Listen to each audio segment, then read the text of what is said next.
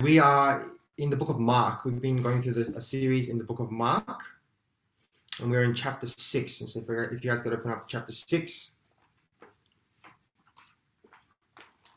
And I'm going to read verse 14 to 29. Mark chapter 6, uh, starting from verse 14. If you guys could follow along with me, I'll be reading the ESV version. King Herod heard of it, for Jesus' name had become known. Some said, John the Baptist has been raised from the dead. That is why these miraculous powers are at work in him. But others said, He is Elijah. And others said, He is a prophet, like one of the prophets of old. But when Herod heard of it, he said, John, whom I beheaded, has been raised. For it was Herod who had sent and seized John and bound him in prison for the sake of Herodias, his brother Philip's wife, because he had married her. For John had been saying to Herod, It is not lawful for you to have your brother's wife. And Herodias had a grudge against him and wanted to put him to death, but she could not. For Herod feared John, knowing that he was a righteous and holy man, and kept him safe. When he heard him, he was greatly perplexed, and yet he heard him gladly.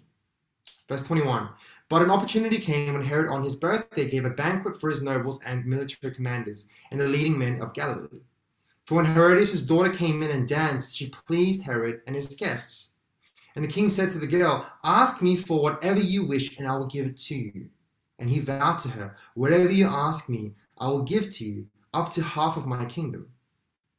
And she went out and said to her mother, For what shall I ask? And she said, The head of John the Baptist. And she came in immediately with haste to the king and asked, saying, I want you to give me at once the head of John the Baptist on a platter. And the king was exceedingly sorry, but because of his oaths and his guests, he did not want to break his word to her. And immediately the king sent an executioner with orders to bring John's head. He went and beheaded him in prison, and brought his head on a platter and gave it to the girl, and the girl gave it to her mother. When the disciples heard of it, they came and took his body and laid it in a tomb. Amen. Amen. Amen. Uh, thank you, Peter. Peter. Oh, okay. was everyone getting feedback? It was just me? Okay, good. Um, it's gone now, right? Uh, well, well, good to see you guys. Um, it, it's nice that we have like a sort of deadline to when we might be able to meet. And so hopefully you're excited about that. Um, kind of makes me uh, miss this group even more, like the idea that we might be able to meet soon. And I hope you guys are staying strong and healthy. Um, know, I think the pastors might announce this later, but yeah, if you're struggling through this period, uh, please do reach out to um, oh, sorry, one sec. Please reach out to any of the pastors, uh, including myself. Um, just reach out to me. I'd love to have a catch up with you. Um, sorry, I'm just gonna. I need to add someone into a high school room. I don't know what happened. Okay, Daniel, could you do that? Sorry, could you add um Noah to the high school group thing? I'll leave that to you, Daniel. I want to pray, and then we'll we'll jump into today's sermon. Let me pray. Uh, God, we just want to confess that um, you know we need your help and we need your grace. we need the power of the Spirit to align our minds and our hearts uh, back to you. Uh, we want to meet with you, and we want to hear from you. We want to be transformed by you. So, God, here we are. Uh, we open up our hearts. We open up our hands. Um, do with us what you will. Speak into our lives, convict us, and give us the strength to obey you. in Jesus' name we pray. Amen. Today's passage uh, is a sad story, right? It's a story of the death of John the Baptist uh, and how it all kind of comes about. Now, if you don't know, uh, John was a bit of a miracle child. Uh, he was born to Zechariah and Elizabeth uh, when they were biologically far too old to have children. And yet, you know, God allowed Elizabeth to conceive. And even from, you know, before he was born, uh, John was destined for great things for God. Uh, Luke 1 says John was filled with the Holy Spirit even from his mother's womb.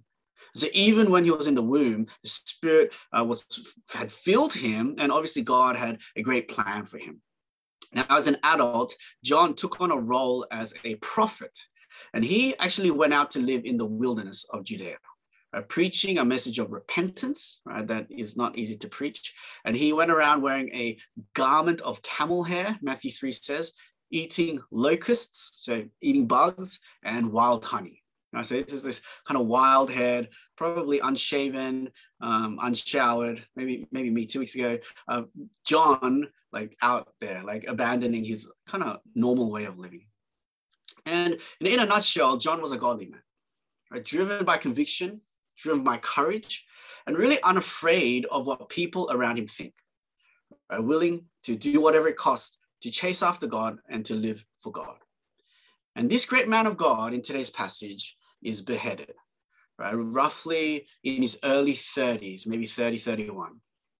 Well, you imagine a person of such passion and purpose living for God but losing their lives at such a young age. Now I don't know how old you are, but 30, if you're if you're young, 30 is probably not too far off from you. And if you're not young, if you're over 30, if you look back, imagine that at 30, your life was taken away from you. Oh, what, a kind of sad thing it would be. It reminds me of a man named Jim Elliot. You may have heard of Jim Elliot. He was an American Christian missionary um, Jim, uh, with four of his friends, uh, became missionaries, and they reached out to a group of people called the Huaorani people, a group of Ecuadorian indigenous people. Uh, they were known to be violent and dangerous, kind of isolated from the rest of the world. They lived in their own kind of place, didn't have contact with outside world. And you know, Jim and his four friends wanted to reach out to these people for Jesus. And through plane, they made contact through like a loudspeaker They'd uh, pass down gifts with a basket. And then after a few months, they landed and they built a base near this village. Now, their first encounters with this group of people, the Huaorani people, was it was quite pleasant. And they even gave, you know, one of the people an airplane ride, right? They're like able to go on an airplane, which must have been uh, mind blowing because you know they haven't had contact with the outside world. Uh, but the sad story is uh, that not long after that, a larger group of 10 Huaorani warriors, they came. This is January the 8th, 1956, and they killed, right, all five of these people. They'd only been there for a few months, um, but they were killed. Now, Elliot was 28. He had a wife that left behind. He'd been married for three years. Uh, he had a newborn, uh, 10 months old. Is that a newborn baby? 10 months old, a daughter. Um, and you know, only after a few short months of reaching out to these people, with no one being saved, right, he died. Right, you look at John, you look at Jim, and I don't know, maybe you think, what, what a waste of a life. What a life that was cut short. They had so much potential. They could have lived so many more years, um, but they sadly died too quick. You know, the surprising reality is uh, in today's passage, there is someone whose life is wasted, but it's not John's. Right? There is someone whose death is meaningless, and it's not John's. There is someone in today's passage that is to be pitied, and it's not John. And what we're going to find is that John's life and death was actually a great life, and even a great godly death. Um, but the person to be pitied, the person whose life was wasted, the person who, whose death was really meaningless, is another man right? The other character, his name is Herod. Right, so we're going to look at these two characters, and I want to try to uh, maybe remind us what it is to live a godly life and what it is to die a godly death. So my two points today is the first one is the aroma of a godly life, the aroma of a godly life, and then the second point will be um, the acclaim of a godly death. So let's look at the aroma of a godly life. Now, again, in today's passage, you've got these two uh, opposing forces coming face to face. Uh, we've got John the Baptist, or really John the Baptizer, and then we've got Herod, the Tetrarch, right? It's like a UFC match. Uh, it's the main event, and these are two kind of important people from opposing camps coming to a head, clashing, and you know, at the end of the story, one of them dies. And John in the blue corner is very different from Herod in the red corner, right? It, it kind of feels like they're opposites and it feels like this is an unfair match because Herod, it just seems like he's got everything going for him. Now, I just want to point out three, thing, three things. Number one, power. Herod is powerful. Uh, verse 17 says, For it was Herod who had sent and seized John and bound him in prison. Right? Herod is able to grab John, throw him into his own prison that he has uh, just because of the power, the position that you know he was born into. Now, Herod is a tetrarch of Galilee and Perea. They call him Herod the king, even though technically he's not the king. His dad, uh, Herod the Great, is the king. But you know, they use that term for him. Um, but he's, he's definitely a very powerful man, right? Throwing John into prison. On the other hand, John, he, he's kind of a nobody, right? He's the people's champion in a way, but he has no official authority or title or power in the eyes of the world. Right. Second, wealth.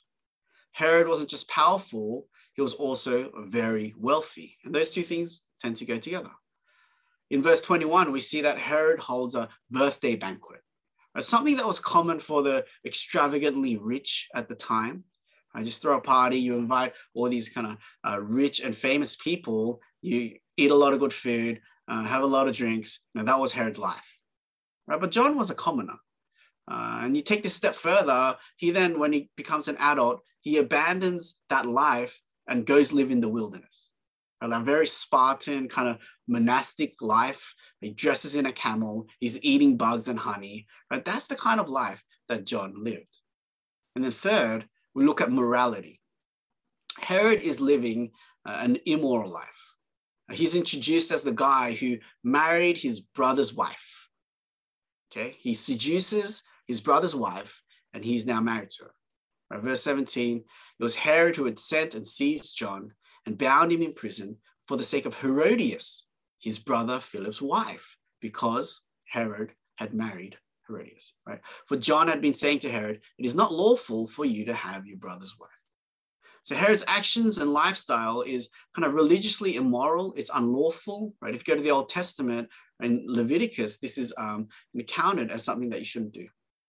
On contrast, again, John's the opposite, godly man, right? He's the guy that is telling Herod not to live this life.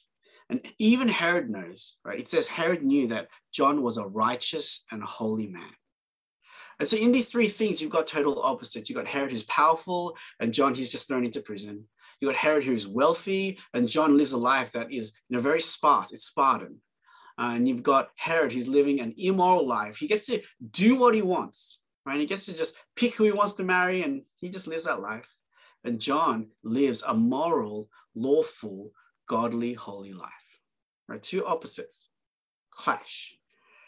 And we know how it ends, but you know, we kind of assume that we know how this is all going to roll out because Herod's got all the positives. He's going to throw John in jail, he's going to beat him up, he's going to kill him for fun. But interestingly, that's not really the way it works. Right, let's read verse 19. It says Herodias had a grudge against John and wanted to put John to death, but she could not. For Herod feared John, knowing that he was a righteous and holy man, and Herod kept John safe. Now, that, that's really kind of weird when you think about it. Herod had power. He had the kind of power to send some people to grab John and throw him into jail. And yet in verse 20, it said that Herod feared John. How incredible is that? That this powerful tetrarch fears his own prisoner. And the reason why is because Herod knew something was different about John. Even in all of his immorality, Herod looks at John. He says, knowing that John was a righteous and holy man. Right? Herod will look at John and see that he was different. He stood apart. And the reality is that John was able to do something that Herod could never do despite all that he had, all the power that he had, all the wealth that he had. Right in verse 20, it says that when Herod heard John, Herod was greatly perplexed and yet heard him gladly. He's perplexed, but he hears John gladly. I love this kind of confusing phrase uh, because I think it describes the internal wrestling that a person goes through when their conscience is being poked at by God. Right? If you're a non believer and you begin to hear about God and the gospel and about sin, I think you go through these kinds of emotions inside of you. There's a part of you that's greatly perplexed. There's another part of you that wants to hear more.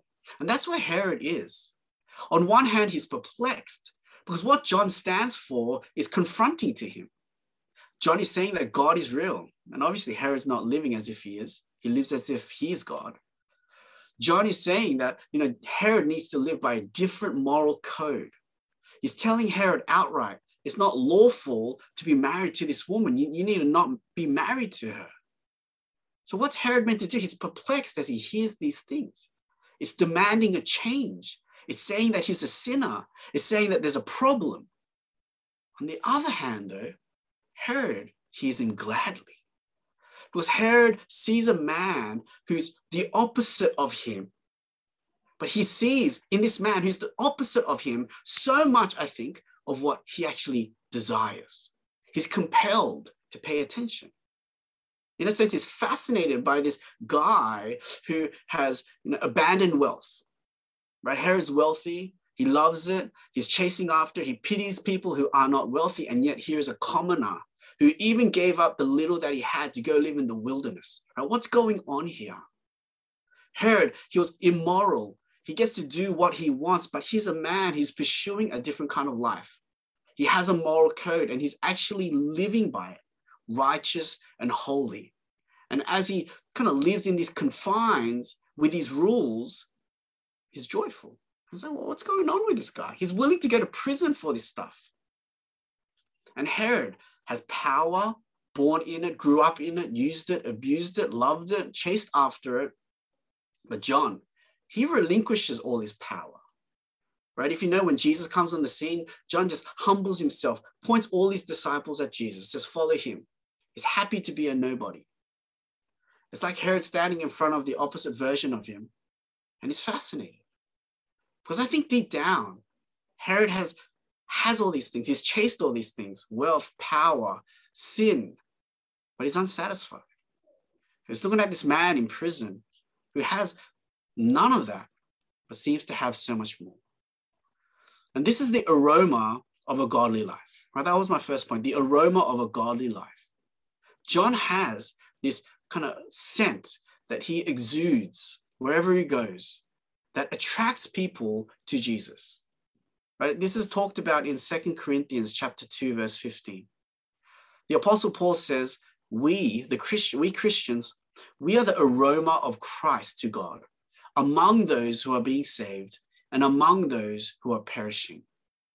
He's saying that Christians have a smell, that if we live our lives right and love the King, we live his way, we don't assimilate to the world, we stand apart like John did, we will smell maybe nice to people, to those who are elect, and they would be drawn to Jesus through our living.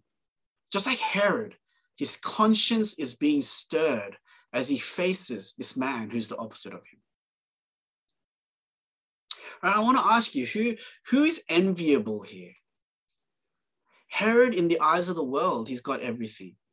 He's got power, wealth, he sins and does what he wants, whatever he pleases. No one's there to stop him.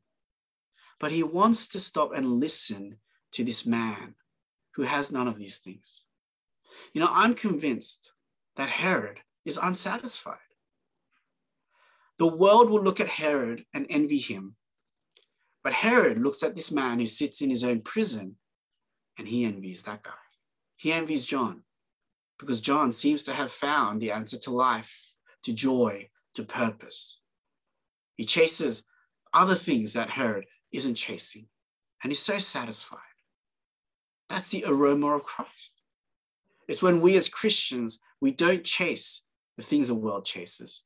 We don't live by the moral code of the world. We seem to live a foolish life and yet are so deeply satisfied. You know, each of us today, we sit in the seat of Herod or John you know, as a Christian, uh, if you are a Christian, the call is to you know be more like John, who's really trying to be more like Jesus. You know, to love Jesus, to obey him, to be different, to run the opposite way, in a sense, of the world. That in the eyes of the world, we'll waste our lives, waste our lives doing foolish things. You know, but to those whom God is working in, they will see the attraction of that they will see this different kind of life, this different kind of, um, you know, king that we serve, this kingdom that we live by, and they will be attracted to that aroma. And we need to be different in order to make a difference. But some of us, we are non Christians and we sit in the seat of Herod. And the call is to keep wrestling through that internal kind of battle inside of you between being perplexed and hearing gladly. Right? Because the gospel, um, there's a phrase, it, it disturbs the comfortable, but then it comforts the disturbed. You know, it disturbs you out of your comfort because it tells you that you are in sin, that there is a problem, that you need to be saved, that God is real and hell is real and judgment is real and it's all coming eventually. Right? It disturbs the comfortable, but then it also comforts the disturbed. In that place of discomfort, the gospel also has a message that invites you to f- be forgiven, right? to be loved by the Father, to find your place that you were always meant to be at, right? in his arms, in his family, right? for eternity. Right? Go through that kind of battle within you, keep hearing, and then in time, believe. Right? That is the gospel message. so here we have number one, the aroma of a godly life. We're going to move on. We're going to go to number two, and the claim of a godly death. The story continues, and as we all know, uh, John dies. Right? In verse 21, I'm just going to kind of go through the rest of the verses and give some commentary. Verse 21, it says, um, an opportunity came, right? If you have your Bible, going to just kind of follow along. In verse 21, it says, an opportunity came. And this opportunity is an opportunity for Herodia to kill John, right? Because that's what sin does. Right? Sin wants to get rid of whatever is limiting you from enjoying itself, enjoying sin. And so Herodias wants to get rid of get rid of John so she can keep living in sin. Now it says uh, Herod on his birthday, he gave a banquet for his nobles and military military commanders and the leading men of Galilee. Now I mentioned before, this is a common thing for rich people they have a big birthday party, lavish style. There's food, there's wine, there's entertainment, kind of, you know, not um, PG rated entertainment, like women dancing, stuff like that. And as the night goes on, it gets wilder, gets rowdier. And at this banquet, uh, it says Herod's got, you know, the who's who of everyone nobles, commanders, the leading men, people that are impressive, people that Herod wants to impress. Verse 22 it says that Herodias' daughter, she came in and danced. She pleased Herod and his guests. Now, I don't know about you, but I always imagined when Herodias' daughter comes and dances that it's this cute little girl, you know, dancing in a little skirt. And everyone's like, oh, that's so cute. Uh, the reality is, uh, oh, um, the reality is uh, she's not a small girl. Um, she's a young woman. Right? That's that's the likely um, of what's going on. It's unlikely that Herod would, you know, take the head of John, put it on a platter, and give it to a girl. Um, it's most likely a, a young woman. Um, and so this isn't a cute child's dance. The dance is like a, a young woman's erotic dance. Again, doing what the entertainers were meant to do. And so everyone's drunk, everyone's like, you know, it's deep into the night. You know, this this royal daughter is, is doing an erotic dance. Everyone's like laughing. This is impressive. And caught up in the moment and caught up with lots of wine, uh, Herod, the king says to the girl, Ask me for whatever you wish, and I will give it to you. Right, verse 23. And he vowed to her, Whatever you ask me, I will give you up to half of my kingdom. You know, it's kind of the thing you'd say when you're drunk. It's actually what Queen, Esther is offered in Esther 5, right? It's the exact same thing. And as we pause here, here's this woman offered whatever she wants. What's she going to ask for? Pony, clothes, house, you know, anything. She runs to her mom, verse 24, and her mom says, Ask for the head of John the Baptist. She rushes, rushes back and she says, I want it now, right? Not, not, don't think about it later. I don't have time to think about it. When all of these people are here watching, I want it now. In verse 26, it says, The king was exceedingly sorry, but because of his oaths and his guests, he did not want to break his word to her. Herod's in genuine anguish. He doesn't know what to do.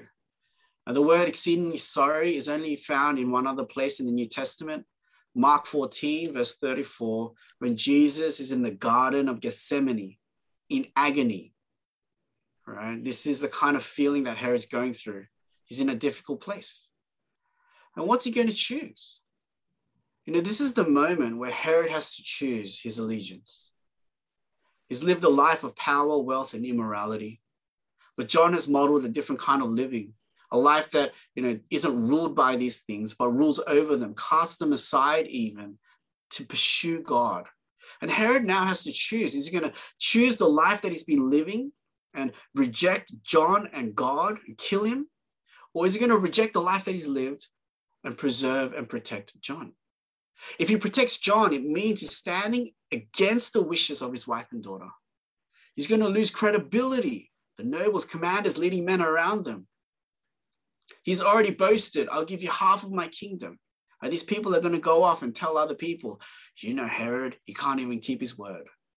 He might lose respect. He might lose power. He might lose some of his wealth. Is he willing to do that?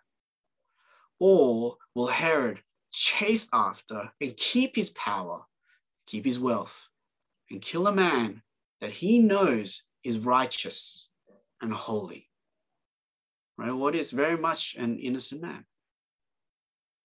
Verse 27 And immediately the king sent an executioner with orders to bring John's head. He went and beheaded John in the prison and brought his head on a platter and gave it to the girl, and the girl gave it to her mother. And so there it is. And in this moment, we see the death of a man, a life gone to waste, a life with much potential in the hands of God come to an end, a man worth pitying. But as I say these things, I'm not talking about John, I'm talking about Herod. We see really the death of Herod, a life gone to waste. Herod had potential in the hands of God, but it all comes to an end. Herod is a man worth pitying. You see, in this story, we see the death of two people. John loses his life, but Herod, he loses his soul to never recover this moment of sensitivity to the work of God. Herod turns his back on his conscience that was beginning to be stirred, and he doesn't find it again. You know, when we look at Herod through the rest of the scriptures, his heart grows colder and colder, and he turns more away from God. You know, this story of John the Baptist being beheaded is actually a flashback, right? Which is why we started, you know, um, later down in our passage. If you go up to verse 14, well, you know, we come to our current moment in Mark chapter 6, in the timeline of Mark. Um, John's already dead. And it says that Jesus' name is being spread. Herod hears about Jesus. And in verse 16, it says, when Herod heard of Jesus and all that he's doing, he said, John, whom I beheaded, has been raised. When Herod hears about Jesus, he thinks of John. And the emphasis is John, whom I beheaded, I did it. Right? He's thinking about John. And that's why we have the flashback of John being beheaded. And there's a moment right at the end of um, the scriptures when Herod actually gets to meet this Jesus. This is the last time we hear of uh, Herod. It's in Luke chapter 23. By this time in Luke 23, uh, John's, uh, Jesus has been captured by the Jews. They want to execute him. And so Pilate, he sends Jesus to Herod because he doesn't know what to do with him. He sends him to Herod. And remember, Herod thinks Jesus is John, or he used to at least think Jesus might be John. And so in Luke 23, verse 8, he meets Jesus. It says, when Herod saw Jesus, he was very glad for he had long desired to see him because he had heard about him. Again, heard about him in Mark 6, our passage today. And so, what's Herod going to do? He's finally met Jesus. Is he going to say sorry because he still has a conscience and he's been, you know, in agony that he killed John? And he's repentant and he's like, Are, you John? I'm sorry I killed you. I'm sorry I killed God's messenger. I just want to find a way back to God. Is that, is that, is that why he wants to meet Jesus? Does he even care? Is his conscience there? Why is he so glad? That's what he says. He's very glad. He desires to see Jesus. It's really sad what you read. When Herod saw Jesus, he was very glad, for he had long desired to see him because he had heard about him. This is why. And he was hoping to see some sign done by him. That's why.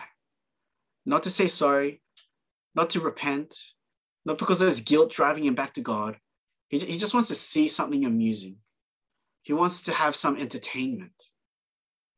In verse 11, it says, Herod with his soldiers treated Jesus with contempt and mocked him.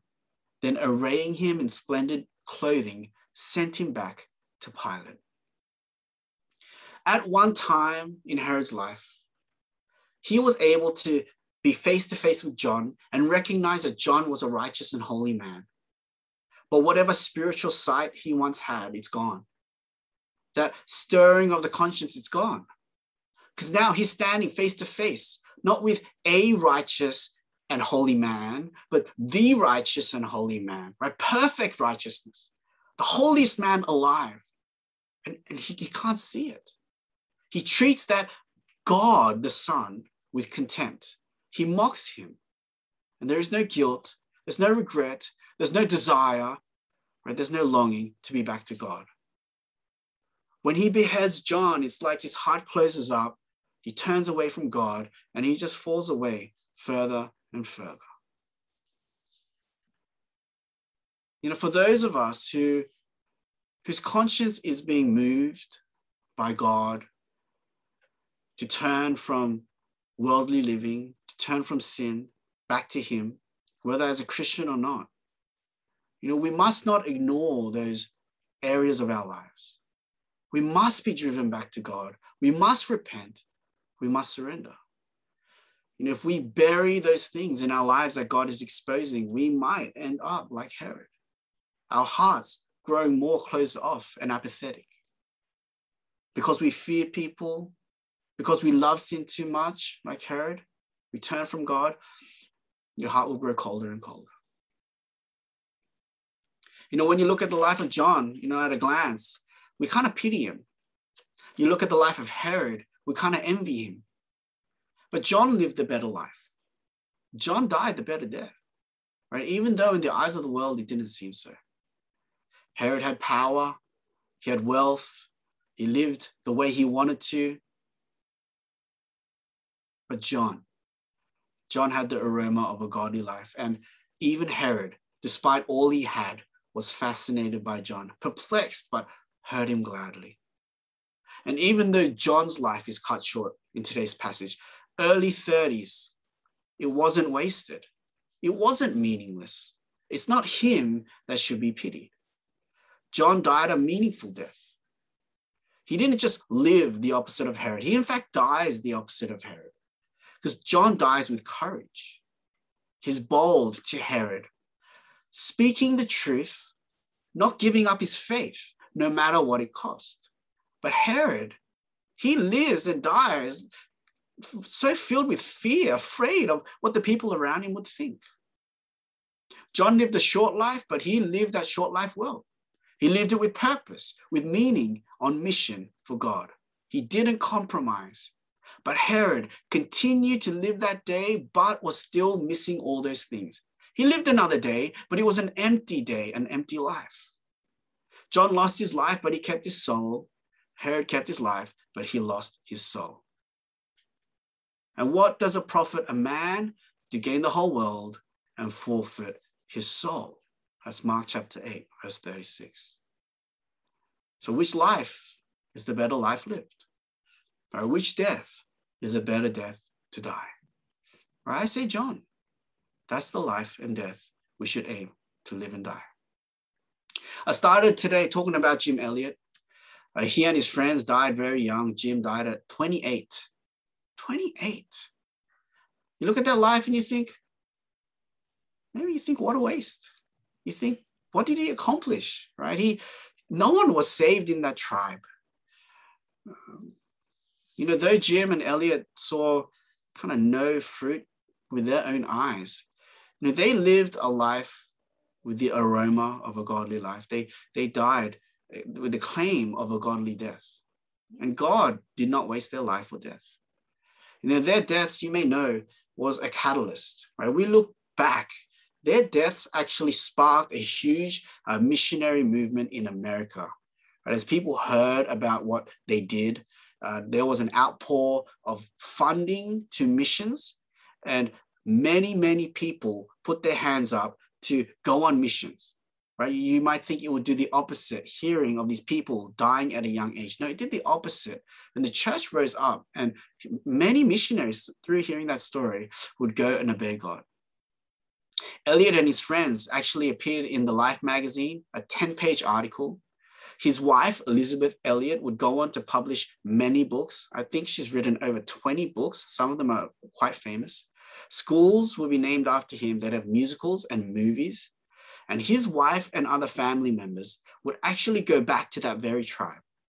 And they will see many of those people come to faith. Some of them the, were a part of the 10 that killed you know, the missionary, uh, the five missionaries.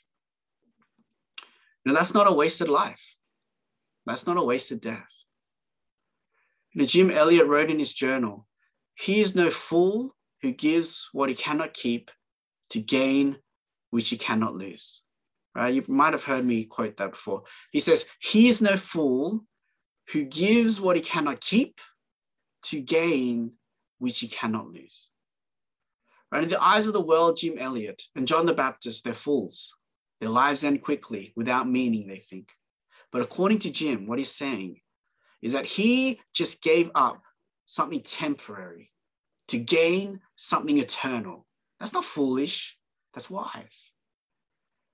And I think Jim Elliot would look at the life of Herod and he'd say, That's foolish. Because that man, right, he won't give up what's temporary to gain that which is eternal. Herod, because he was afraid of the people around him, because he loved his sin, he gave up God. That's foolish, no matter how many days he lived.